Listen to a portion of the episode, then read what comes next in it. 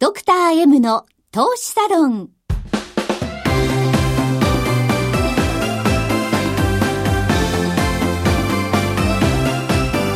この番組は投資家の出会いを応援するウイニングクルーの提供でお送りします。前川良樹です。野中七海です。加藤真理子です。1月22日ドクター M の投資サロン第12回ですはい、えー、さてね、まあえー、先週に引き続きゲストは FX 専業トレーダーのパパ山根さんです。いかにこう無駄な努力をせずに儲けるかっていうの目から鱗でしたね、うん、目から鱗ですね、はい、ドクター M の M とはマーケットマネーマネージメントメンタルなどの頭文字。そしてパーソナリティ前川さんのお名前も M で始まります。ドクター M の投資サロンでは投資家であり医師であり経営者でもある前川良樹さんが投資において最も大切にしている出会いをキーワードにゲストをお招きしながらリスナーの方々も巻き込んで投資家の出会いの場を作ってまいります。ラジオの他に YouTube でも配信しています。スタジオの様子も見ながらという方はぜひ YouTube をご活用ください。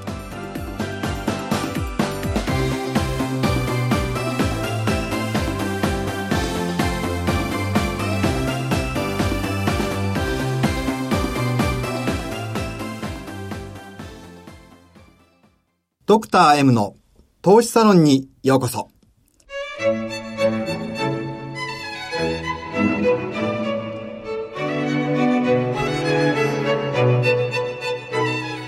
今日は先週に引き続きゲストに FX 専業トレーダーパパ山根さんこと山根博さんをお迎えしています。山根さん今日もよろしくお願いします。お願いします。お願いします今週はそのメンタルの部分に迫っていくということで、はい、もうお待ちかね状態ですね。もう 来た。くて来たくてしょうしょうがないっていう話ですね、はい、でもすごいですよね。300人以上見てね、うん、そうするとあれですか？負けパターンがあるってことなんですかね？ある程度のそうですね、傾向とか、なんかそういうのが、まあ、あって、そんなにあの、これもう心の問題すべてそうなんですけど、やっぱそんなに珍しい悩みってなくて、はい、あの、全然古今東西、西洋問わず、大体パターンって似通ってくるんだな。おなるほど。どういった悩みが多いんですか、うん、うん、あの、大きく分けて、えっと、そもそもメンタルの問題じゃない悩みってあるんですね。へえ。あの、いきなり。そう。あの、ルール、まあ、ルール守れないのはメンタルか、損切りできないとか、はい、あとなんか、なんだろうな。理覚が早くなってしまうとか、うん、メンタルというよりは、あの、まあ、要は簡単に言うと、経験積めば、あの、回復できることって、そんなにメンタルの要因ってあんま多くないんですよね。あの、自転車乗れませんって言って心の悩みになる人いないですよね。なるほど、なるほど。何回も乗って乗れるようになります。だから、損切りとか理覚とか、まあそういうのって何回もやってればできるようになることっていうのは、あんまりそのメンタルの範疇には入れない。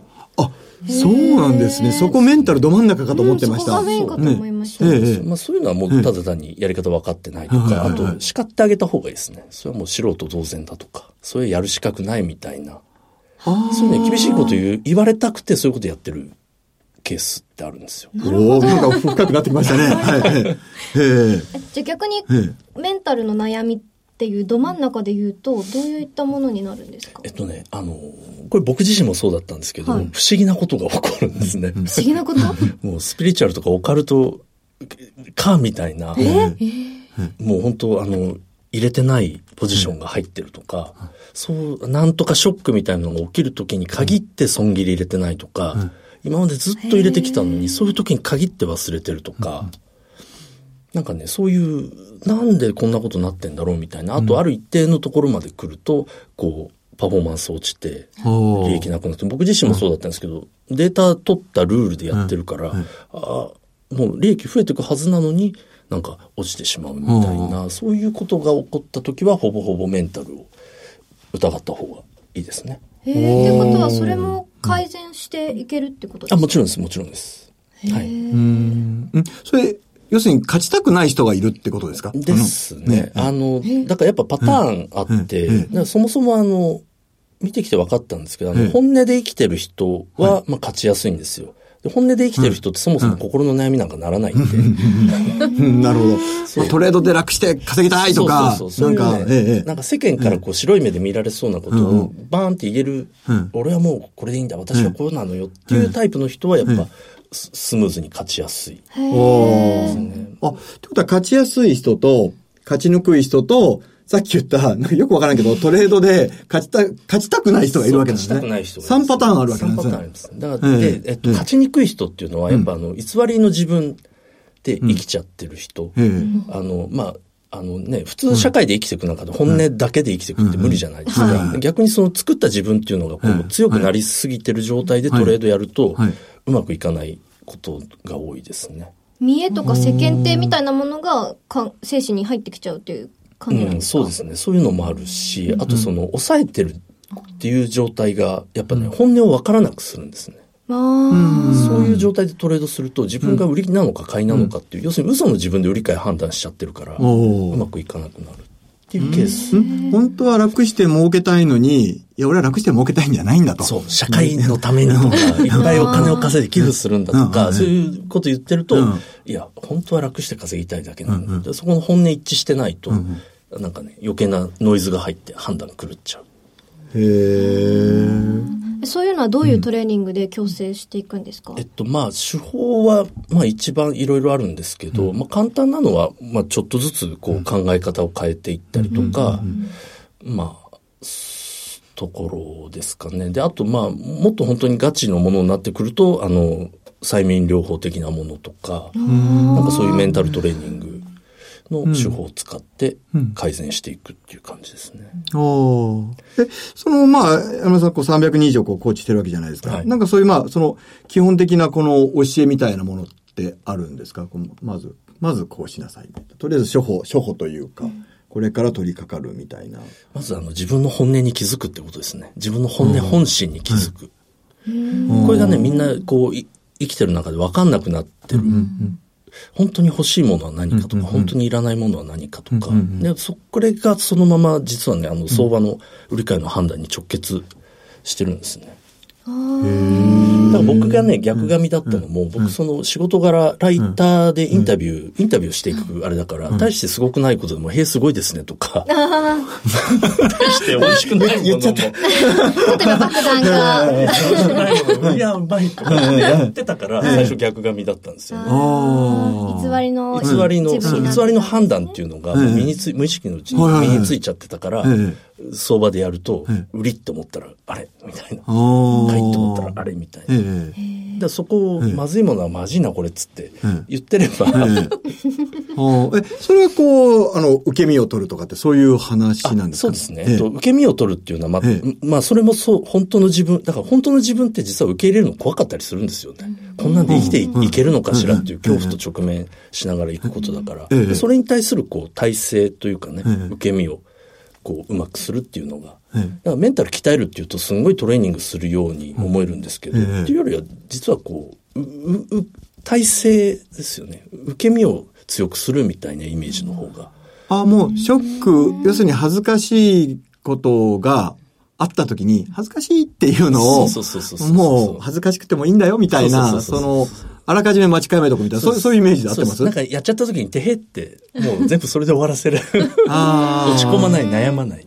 あやっちゃったみたいな。ねえ。、それ練習でできるんで練すか？習できますね。慣れ、慣れですね。あ、ちちょっとずつ、ちょっとずつ、慣れでできるようになりますね。それいいですね。んうんえじゃあ相場と向き合うときに自分の例えば目標利益だとか、これなんかいくら稼ぎたいっていう目標を、まあ世間に言わなくてもいいから相場対自分の間柄ではもう素直になってっていうことそうなんですかね。であと、素直になる、本音、本心に気づいておくのと、あとそのね、あの、目標の設定の仕方ってまたちょっと特殊な、あの、あれがあるんですけど、あの、無制限に稼げる理論上は、相場ってそういう世界なんで、そうするとね、今度逆にね、限定しとかないと稼げなくなっちゃうんですよ。スポーツ選手がなんで金メダル目指せるかっていうと、4年に1回あの場しかないから、どんな辛いことでも耐えられるんですよ。相場ってやろうと思えば、ね、死ぬまでできるじゃないですか。そうするとね、なかなかどこにもたどり着かないっていう心理状態になりやすいから、逆にどれぐらいかす、ど、どれだけ以上いらない？年収3000万以上いらないとか、資産10億以上いらないってもうそこ捨てる。へえ。でもね、最初や面白い、ね、やってみるとわかるんですけど、ね、捨てるのって怖いんですよ。だってね、相場だったら2億3億かす、年収稼げるのに、それを3000万以上いらないって決めちゃうって。決めた時僕別に1000万も稼いでなかったのに、3000万って決めたら怖いってなんだこれみたいな。自分に直面して、でも決めちゃうと結構スムーズにそこまではいくんですよね。へえ、面白い。そうすると、まあそこから、で、近くなってきたらまた上げていく。ああ、なるほど。あそうやって上げていくんですね。そうやって上げていく。3000万、6000万。そう、これ以上いらないっていう。へえ。この後ちょっと延長戦でももっと聞くの楽しみですね。楽しみですね。へえ、奥深いですね。でもね、なんかもう本当に利確とか損切りとかあの辺の話かなと思ってたんで、実は違うっていうね。これは延長戦が楽しみとか違うか。怒られない。もう、はいはいはい。はい。ですね。はい。えー、っと、今週は、えー、今週までですね、あの、山田さんに来ていただきました、ね。今日は FX 専業トレーダー、パパ山根さんをお迎えして、トレードのメンタルについてお送りしました。なお、投資にかかる最終決定は、ご自身の判断でなさるようお願いいたします。ここで、ウィニングクルーからのお知らせです。もっと投資で利益を出したい。もっと効率的に資産運用したい。もっと有効な投資法を知りたい。そんな投資家の皆様に耳寄りなお知らせです。ウィニングクルーでは、この番組でもおなじみ、ドクター M こと前川良樹さんを中心とした個人投資家のためになる情報が集まるコミュニティの場を作ります。そこでは前川さんからのここだけの情報や前川さんのスペシャルセミナーなどの貴重なご案内が無料で受けられます。さらに今だけ、無料登録するだけで、ここでしか手に入らない特典、投資の三原則を解説した動画をプレゼントいたします。詳しくは、ドクター M の投資サロン、番組サイトのバナーをクリックしてください。ウィニングクルー株式会社は、関東財務局長、金賞第2098号の投資コンサルティング会社です。当社のセミナーでは、投資教育に関するサービスのご案内をさせていただく場合がございます。ウィニングクルーでは、証券取引、金銭、有価証券の予託、貸付行為は行っておりません。また、ご契約にあたっては、契約説明書類をよく読み、ご自身の判断でお取引をお願いいたします。以上、ウィーニングクルーからのお知らせでした。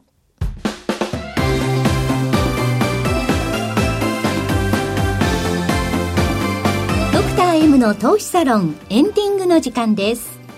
メンタル予想通り奥が深かったですね。そうですね。あっという間です、はい、番組では皆様からのメールをお待ちしています。ラジオ日経番組ホームページの番組宛てメール送信フォームからなるべく早めに送ってください、えー、投資に関わる質問番組の感想などどんなことでも結構です。投稿お待ちしております。それではラジオをお聞きの皆様とはこの辺で失礼いたします YouTube をご覧の方は引き続き延長戦をお送りします。それでは来週も投資サロンでお会いしましょう。